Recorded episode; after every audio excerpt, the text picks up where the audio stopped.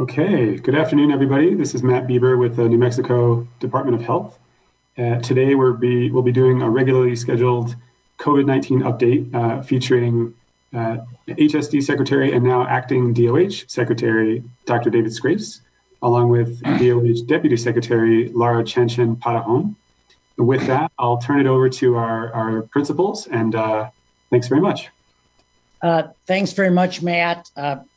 You probably noticed that we were wearing our masks when we started today. Uh, this is not like throwback baseball uniforms, but it does remind me a lot of about 14, 15 months ago when we started wearing masks at press conferences and uh, uh, when we were together. Uh, lots of news today, lots of interesting things going on in the state. We want to give you a vaccine update, which is the critical treatment for the uh, you know, the critical thing that we have in our armamentarium to fight COVID. Uh, and uh, and then we're going to talk more about the Delta variant in detail. We're also going to touch on the new CDC mask guidelines and what those mean for New Mexico. Laura is going to walk us through more about what we're learning about vaccines, more about what we're uh, learning about uh, equity in vaccination. So, Laura. Thanks so much, David. Um, I wanted to share a little bit of update on the vaccine. So, uh, New Mexico does remain among the vaccine leaders um, in the state. Uh, in the whole United States, we have 72.6% of New Mexicans having received at least their first shot, and 64% of New Mexicans are now fully vaccinated. So, that's really exciting news.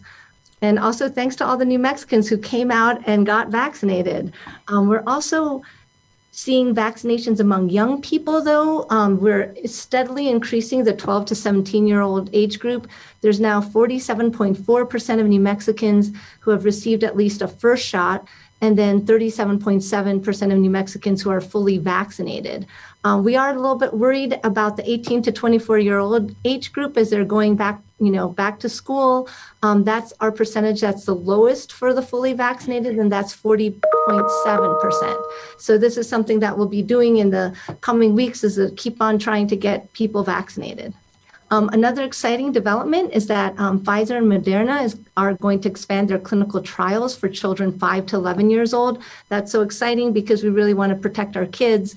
And so right now we're masking up to protect our kids, but soon hopefully we'll also have a vaccine for them. So, you know, New Mexico is doing really great in terms of getting vaccines out. Uh, we were amongst the fastest in terms of getting the vaccine out quickly. Um, but are we reaching those who have been most affected by the virus? So, if you look at the data for the COVID cases, um, they are currently the highest for Hispanic and Latino populations, as well as African American populations, as you can see from the slide here. The pink here is Hispanic Latino, uh, the blue is an African American. So while New Mexico leads in vaccine rates for uh, Hispanic, Latino, and African American populations, uh, ranking number six in the country for African American and number five for Hispanic and Latino, that's great. But also, we need to actually look at our own data that we've been tracking this whole time. In our overall, for our vaccinations of people over 16 and over, uh, the pop two populations that are not doing as well in terms of percentages are Hispanic, Latino, and African American populations. So both of them are below uh, 50%. And then if you look at um, other populations, actually, um, Native American populations are doing really great. So that's a great testament to people coming out, getting vaccinated in the IHS. We want to do the same for all populations. Um, we're also seeing the same uh, type of pattern for 12 to 17 year olds. So, if, especially if you look at the 12 to 15 year olds, um, it's worrisome for us because we want everybody to have the opportunity to get vaccinated. So, we just want to point out that equity is really important to us, and we're doing everything we can to try to get out to all populations. Um, one of the things that also for COVID, you know, after really one thing that you can see in terms of the impact of COVID is after life expectancy going up uninterrupted for over 50 years, you can see the impact that as a result of COVID, we had um, a, a decrease in life expectancy in the United States. And this um, life expectancy was less for Hispanic and Latino population, as well as African American population. So life expectancy has gone down for those populations. So this is another point that we need to point out that yes, we really need to work on how we reach Hispanic, Latino, and African American populations right now. We do not want to have more deaths, and vaccines are our best way to prevent these deaths. So, what are we doing at the New Mexico Department of Health to try to reach out to groups? One of the things we've done is really make vaccine easy to get. So, um, visiting the vaccinenewmexico.org or call at this number 1-855-600-3453 i know you guys are probably really familiar with this now but appointments are available statewide so when you get on the website you can schedule an appointment. Remember that vaccine is free for all New Mexicans. No insurance is needed. Immigration status is not needed. Um, this is for everybody. Um, parental consent forms are also easily available. You can download them on the website, or we also have them um, at the vaccine sites. You can walk into vaccine site, and if you're a church or you're an organization, you're someone who wants a mobile event, please give us a call or click on this request for an on site vaccination event. We really want to make this as accessible for all people as possible. And also remember to get the Get Shot Got Shots right now for getting ready for school. You know, we also have that Got Shots. Um, where you can go on site and see that there's a ton of pharmacies and places available to get shots for your kids and adults too. Another thing we're really trying to encourage we know that so many of you providers have stepped up and really gotten signed up to be a COVID provider. We also know we have other providers who are just on the fence or might want to consider becoming a COVID provider. Just so you know, amongst unvaccinated people, you guys, healthcare providers out there, are your number one preferred choice for getting the vaccine. So we know sometimes it's hard to get started, but we're also here and available to help you out. Um, all New Mexicans are encouraged to visit their primary care providers right now and catch up on any missed care during the pandemic and talk to your provider about the vaccine. They can answer your questions. Um, primary care providers are also um, really, really, if we can make COVID 19 vaccine accessible, that's great. So visit takecarenewmexico.org for more information on how to become a provider or how to get um, more vaccines. So thanks so much. That's the update. Thank you very much, Laura. Uh, great update. And uh, I think I'm, you know, I'm particularly worried about that because that drop in life expectancy was greatest among African Americans and Hispanic Latinos. And, you know, in this state, that's something we need to be very uh, concerned about. So we're going to move on and now talk about uh, the case update. There is some bad news about the Delta variant that I think is driving this change, as everyone on the MAT and modeling team and others concerned about the changes we're seeing in the data. You remember that we almost got to 100. We were vaccinating 100 people a day for every case. We're now down to 12 people a day for every case. Uh, still a positive trend, still something we want to promote, but uh, well below where we were before. And Laura went over the, the data on that quite well. So the good news is even our unvaccinated rate used to be much better than everybody in America. And now, if you look at the second half of the graph after May, our numbers are tracking very closely. But we are really, this data shows we're really in the middle of a pandemic amongst the unvaccinated primarily, but you will see a slight upward, uh, uh, that upward trend in all cases mainly reflects unvaccinated individuals. And we're still seeing those numbers where, you know, 95% of the cases, 94% of hospitalizations, 98% of uh, deaths uh, from the beginning are occurring in unvaccinated individuals. And so um, it's awful to have a death in New Mexico now that could have been avoided. What we're seeing though is both case rates and uh, and hospitalizations are pretty similar now to where they were in March uh, on March 2nd. Nationally, cases have gone up by a factor of four in the past uh, uh uh, since July 1st, so the past four weeks, a fourfold increase in cases. And most of you who are, follow the numbers every day know that we were running 50 or 60 cases a day for uh, quite a, a, good number of weeks. And now we're up in the 240 to 260. So a very similar ratio. Uh, the Delta variant, you know, and, and we're very worried about this virus. I'll go into more detail, but a very early study when Delta started emerging in mainland China and India found that people with Delta had a thousand times more viral particles in their nose than uh, previous strains uh, seem to induce. So, a lot more virus, which we believe means a, a lot more spread to other people. Uh, we we're seeing significant problems nationwide, and so you've read in the news, California and the city of New York are actually requiring their state workers to show proof of vaccination, uh, which we do here, uh, and also uh, to undergo regular testing, which uh, we don't do here. Uh, that undergoing regular testing is for unvaccinated. So if you work for the city of New York or the state of California, you have a choice. You can uh, get vaccinated or you can get swabbed. I think it's once a week. last thing is, we sort of predicted in June that Delta would probably hit the 70% mark in late July or early August. We got off to a slow start. We have a about a four, two to four week lag. And our most recent official report a couple weeks ago showed 22%. Uh, one last week that we did was uh, 55% roughly. But because of the because of the speed of the increase in vir- of the virus and the lag in getting the specimens, I think the modeling team and our folks in EPI are saying we have to have, you know, it, it seems like at this time, about 75 to 80% of all cases in New Mexico are now the Delta variant.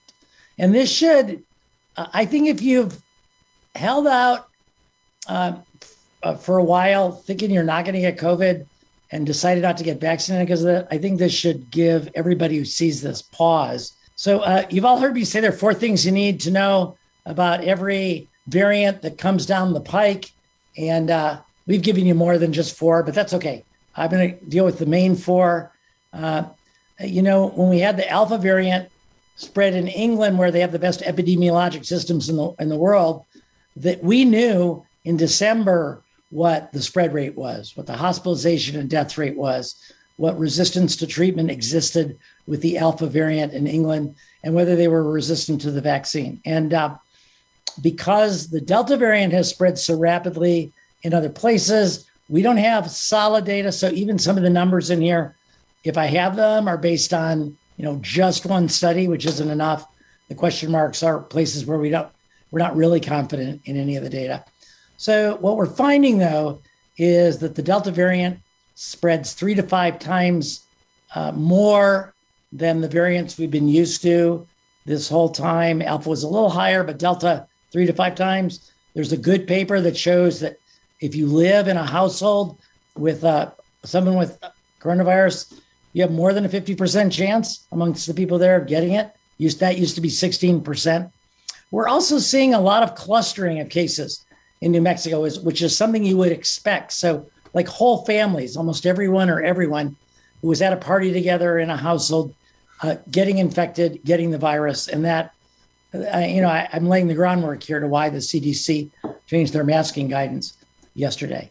So, number one, does it spread faster? Absolutely, and frighteningly so for Delta. Number two, is it likely to cause more hospitalizations and deaths? And in in uh, Scotland, where this was done, they did see an 85% increase. It's the only place we have data so far. In New Mexico, it appears that the increase we're seeing in hospitalizations really parallels the case count. We're not seeing excess hospitalizations here. So we're going to have to wait and see how that data uh, pans out.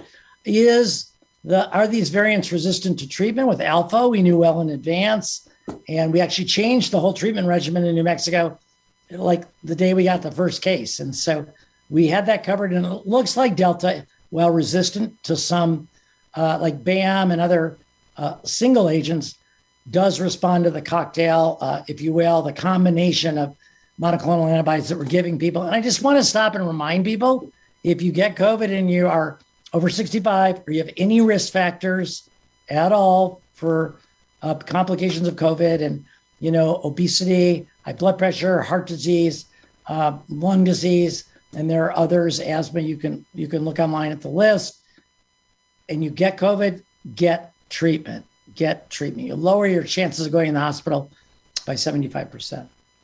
And then uh, I think we feel, based on our data so far, that there is not, uh, while we see some people getting uh, the Delta variant who've been vaccinated, we're not really seeing much in the way of excess hospitalizations and not seeing much in the way of deaths at all. And so that's good news. And we said that at the very beginning. The good thing about the vaccine is it dramatically lowers hospitalizations and deaths. Um, it doesn't prevent every infection. And that's what's panning out with Delta now as well here in New Mexico. So, how do you avoid the Delta variant? You can put yourself in lockdown, I suppose, and stay at home, not see anybody at all. Uh, but that's not practical for most people. The number one way to manage this is to get vaccinated if you're not already. The more New Mexicans we have as a breeding ground for the virus, the more uh, world uh, citizens we have uh, who aren't vaccinated, the more variants we can produce. And, you know, we have hundreds and hundreds of variants of coronavirus, but the alpha one had a significant increase suddenly. We saw it in New Mexico, came in, now it's going away. And the Delta variant, very significant increase. And we uh, will watch to see if it declines.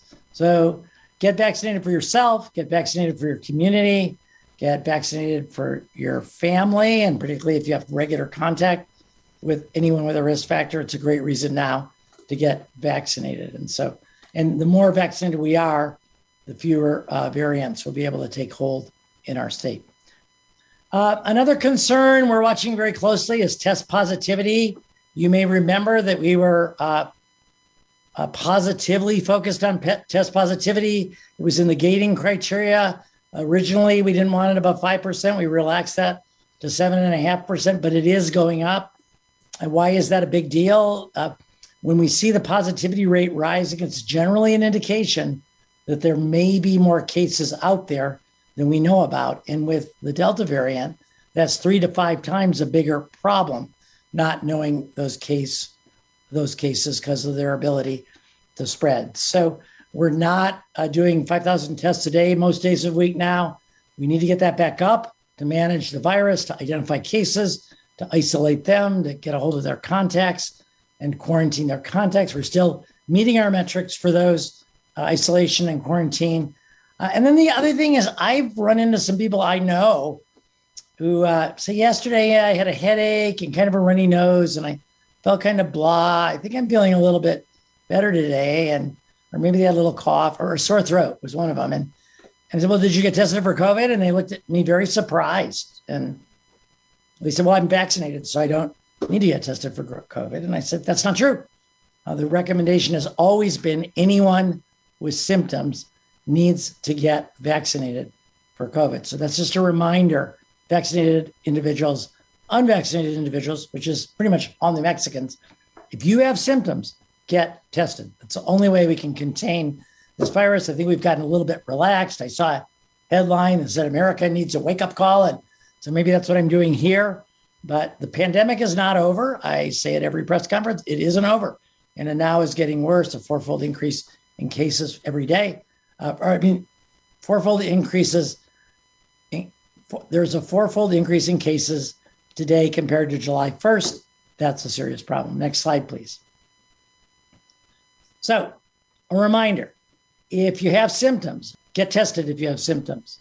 Uh, if you don't have symptoms, and you're unvaccinated and you live or work in a high risk congregate setting like nursing homes, detention centers, correctional facilities, you are already getting regular testing. That's what's going on here in New Mexico, uh, regular testing. And now that's what states like California and cities like New York are implementing. I, I uh, added something here on the upper right. If you don't have symptoms, but you're unvaccinated. And now, even if you are vaccinated and we're in really close contact with someone who just recently tested positive and infectious, uh, I know that's not an official guideline. This is what I plan to do. If someone in our household uh, turned out to be COVID positive this week, I would immediately go and get tested, even though I'm vaccinated. And then, of course, there's the routine testing that we're doing for some, but not all procedures now prior to hospitalization and uh, and surgical procedures. Okay, there's new CDC masking guidance for the fully vaccinated. And I remember for the unvaccinated, that suggested that people wear masks in every indoor setting anyway, and a lot of outdoor settings as well, especially large crowds. Now the CDC is saying that uh, fully vaccinated individuals should return, and they're recommending they should return to wearing a mask indoors when they're outside their homes, particularly in areas of substantial or high transmission. I'm really glad we're not one of the southeastern states that's just completely and totally all red, but we've got, we have our share of red. If you look at the map of New Mexico, and those case numbers are going up. You or someone in your household has a weakened immune system. We've talked about this repeatedly, or is that increased risk for severe disease? Uh, wear a mask around them. You can transmit it still without symptoms. We don't want you to carry it. And then also, CDC is saying everyone, teachers, staff, students, or visitors in K through 12 schools need to be masked. Just a reminder that the latest public health order says uh, regarding masking and social distancing, it says that New Mexicans should do what the CDC says we should do. And so when the CDC makes a change, like they have just now in masking uh, guidance, that automatically becomes part of our public health order. So I wanted to let you know that. I also, uh, uh, there was one other thing about that. Oh, the schools, uh, public health officials are working with school officials here in the state about uh, schools. And we have word that there should be additional school guidance coming out from the CDC for other things than just masks. And so you will see those updates being made as we get that information uh, as well. But I know uh, I, we, warned you not to throw away your masks. Hopefully, you didn't uh, wash them up. If if I bet they're all washed and folded in your drawer, get them out, put one in your car. Uh, I I'm not leaving. Uh, you know, I, I wear them now uh, when I'm out outside my home. Lastly, at the modeling team yesterday, we we asked people. This is before the CDC guidance came out. Like, in the past two weeks, have you changed your own personal approach to masking? And virtually everybody who spoke had. They had uh, they were uh, wearing a mask more. They were wearing it outside. They were being much more careful in indoor spaces or eating eateries where they had to have their mask off. And so, uh, you know, public health officials were a couple weeks ahead on this, making these changes. But I think they're the right thing to do, given what we're seeing. Not only that fourfold increase in cases, but the three to fivefold chance of getting infected if you're around someone with uh, the Delta variant. And and people say, well, how do I know if they have the Delta variant? It's like, well, probably 80%, 75, 80% of folks do. So you might as well just assume that and act accordingly that you have a much higher risk to pick the virus back up. The vaccine will present, protect you uh, fairly well from hospitalization and death but you don't want to get it and spread it to someone else, particularly a close family member. Next slide, please.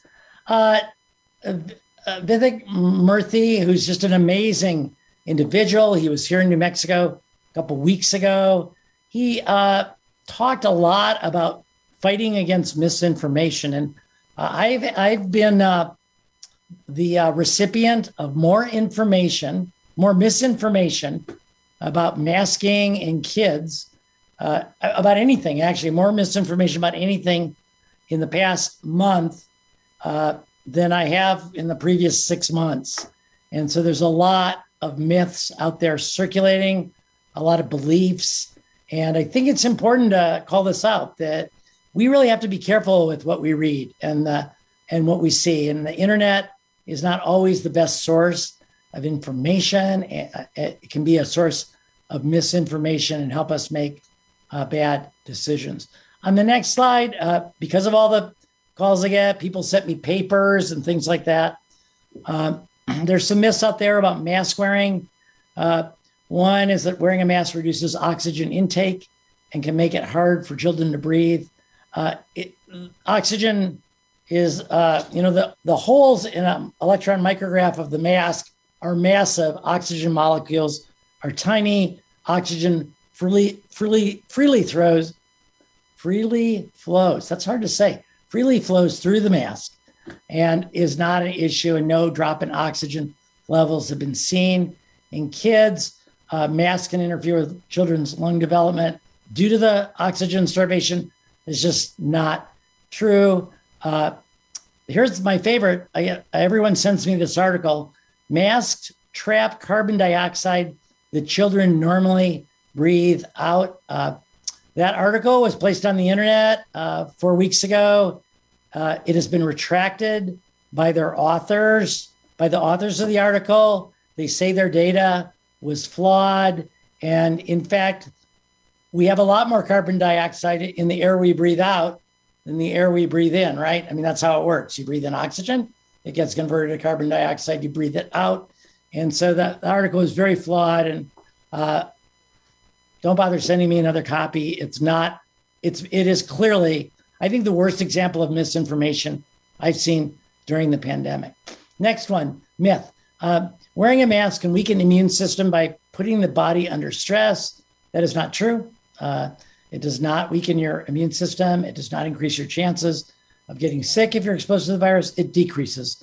And then the last one I've been hearing lately is teachers and school staff do not support childhood masking. You know, my child's teacher does not support this, but pretty much nationwide yesterday, if you saw the news, teachers all over America came out and said the CDC is doing the right thing. We want our kids to be safe. We want to be safe. This is the right thing to mask everybody in K through 12. And so I just want to go through those, some of the data. We have more information on the website about all the articles on masking and also uh, masking in children if you're interested in more detail. And then, uh, uh, yeah, and here's just a quote. Uh, you know, uh, the teachers union reacting to the Delta variant, and they said what I just told you. They said, so I won't read it. We want to keep the schools open. To do that, we have to do everything we can to mitigate spread. Next slide. So the virus is changing like big time. Please get vaccinated this week. The variants spread more rapidly. If, if you have any symptoms, uh, you know, if you think you have COVID 19, if you've been exposed to someone closely who's positive, uh, that me being vaccinated now does not does not make me feel like I shouldn't get tested. So I will get tested if I get exposed. If you have COVID 19, I said it earlier, get treatment. Please get treatment, particularly if you have a risk factor, and be super careful indoors, no matter where you live. In New Mexico, the map can be misleading with a red county and a light colored county because people travel from county to county. We have two giant interstates crisscrossing the state. And so be super careful and then do all those things that uh, we know to do. And we've changed unvaccinated people mask up to everyone mask up. And with that, I think, uh, and again, encouraging as Lori to get for you all to get preventive health care. I think with that, I think that's my last slide. And uh, is that right? Slide operator? Yes. So we'll turn it back. We'll get Laura, turn your camera back on, and we're happy to take all your questions today. Great. Thank you so much uh, to our principals. Uh, we will begin with Steve Edmondson. Okay. Uh, Steve Edmondson, I'm from uh, Mine Country 1021 in Socorro, New Mexico. And uh, Dr. Scrase, a couple of questions here. When I was, you showed the chart earlier that showed the rise in cases. If you look back to last year, about this same time, there was also somewhat of a surge. So, do you think uh, that some of what we're seeing right now is just a seasonal aspect of this because we did, like I said, last year we saw the same type thing. And the other question I have has to do with the masking. And again, we had mask mandates from May 15th last year was when the mask mandate was put in. In the three months following that, every month the case counts went up, and the third month, from June, uh, let's see, July 15th to August 15th, in that period, we had an 86% increase over what we had uh, in the month before we had any mask. And so I'm just trying to figure out how that demonstrates that the mask or the mandates are really effective. And you can look at charts from states and countries around the world and see similar things. And so I'm just asking have you looked at the data from others or charts from other places and seen when they put their mask mandates in and then seeing the, the rise in cases even while they have those and some very strict mask mandates? Thank you. Yeah, I'll start. Laura, feel free to add. On the seasonality, I think there's some of us that believe that eventually coronavirus will settle into a pattern that's more that is similar to other respiratory viruses, where we get um, you know more of it in the winter, but the virus keeps mutating, and we haven't uh, we haven't really had uh, the chance uh, to have it die down enough to emerge in the winter and then go away in the spring, similar to influenza. So, so I don't think what we're seeing in the summer is a mask mandate. As far as hey, uh, as soon as everyone started wearing masks, all of a sudden cases went up. Uh, that kind of ignores the fact the reason why uh, the mask mandate was put in place was because there was rapid unrestrained community spread. So there are nine rules to tell the difference between correlation, which is when one th- th- thing A happens and thing B happens afterwards, and uh, and causation, where thing A happens and it creates B. But I think there's a large body of science about the effectiveness of masks that flies uh, directly in the face of the theory that masking caused uh, the cases. Uh, no, that's out. not what I said. That's that's not what I was saying. Okay, that's not what I was saying. I'm just I'm not saying that they caused the cases to go up, but unless you're going to argue that there were less people wearing masks before the mandate went into effect than after, shouldn't there have been, shouldn't the caseloads have stayed lower than instead of rising over the next three months? Now they did go back down, and after August they went back down, but we kept the mandate in, and then they went back up, and we had the mandate in all through the biggest period. We had 75,000 active cases from about December 12th to January 16th, and the mask mandate was in, in effect in that time. Is there anything to indicate that people weren't wearing the mask during those time periods? Uh, because I, I just don't see how, if the mandates are very effective, you would have that kind of rises. All right, thanks. Uh, I'll, I'll, give a quick answer and we'll move on to the next question.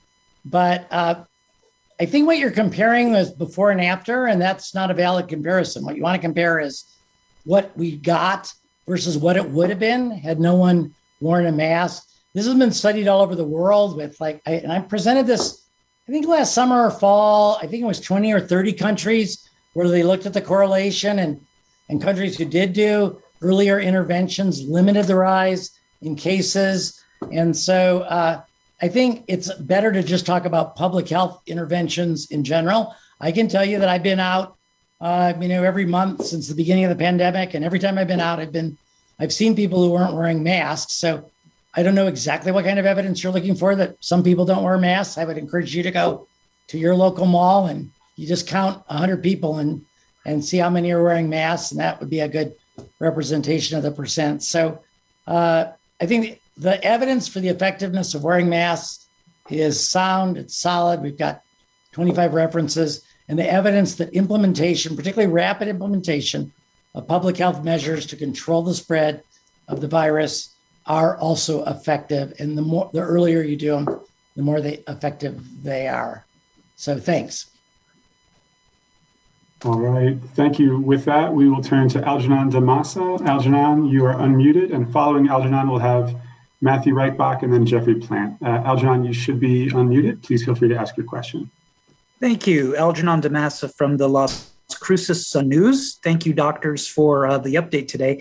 Um, I just want to make sure we understand what the recommendation is because the CDC has these new color coded maps um, showing areas at the county level um, of high or substantial transmissibility.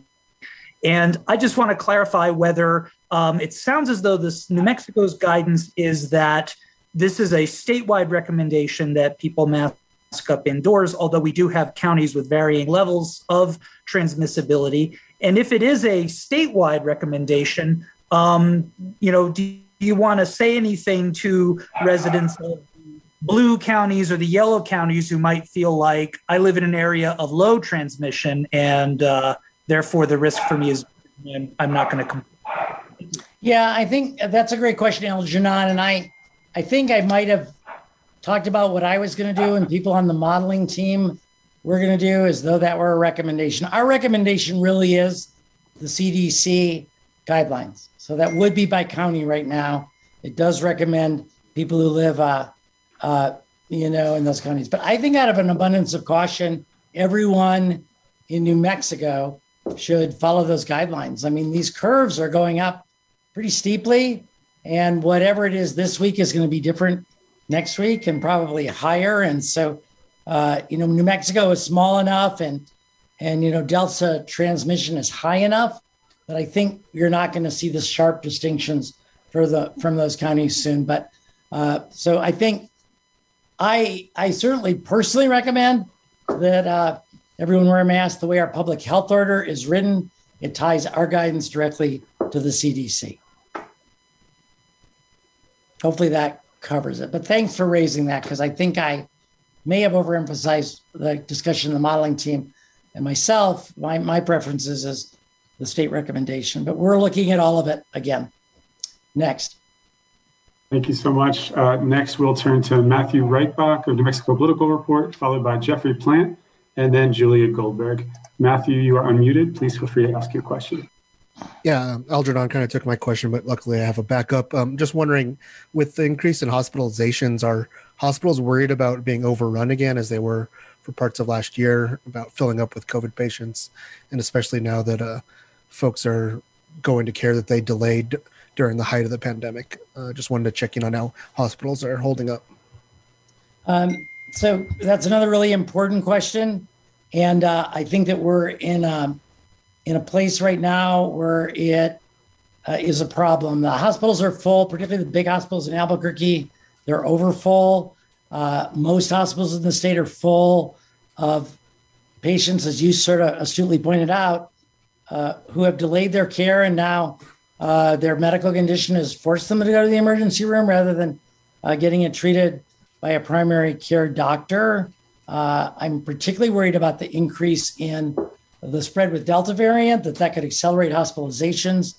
Uh, but right now, right now in New Mexico, the hospitalization rate, you know, the like the number, the percent of people who get COVID who end up in the hospital is stable. And so that Scottish 85% increase is not showing up here. But I can also definitively tell you that we will not have adequate space uh, for everyone if uh, we see, you know, if we get up to a thousand cases a day. And so that's why we're urging people to have caution. Uh, and we will go through the same drill we did before to convert outpatient spaces to ICU beds or hospital beds or whatever it takes to increase our capacity. But I would say uh, in general, New Mexico hospitals are pretty close to full now. They can stretch a lot, like they so amazingly did last November and December. But right now, uh, they're super busy caring for everyone. And remember, it's not just delayed care. I mean, people have babies, people need surgery, you know, people need routine things that aren't delayed, and they're getting those as well. And so uh, we we monitor that really closely. Uh, we the hospital group checks in every week to talk about the data and the numbers, and I think they're they're re- really on top of it and they're prepared to make the changes they need to make because they've been through this now a couple times. Thanks.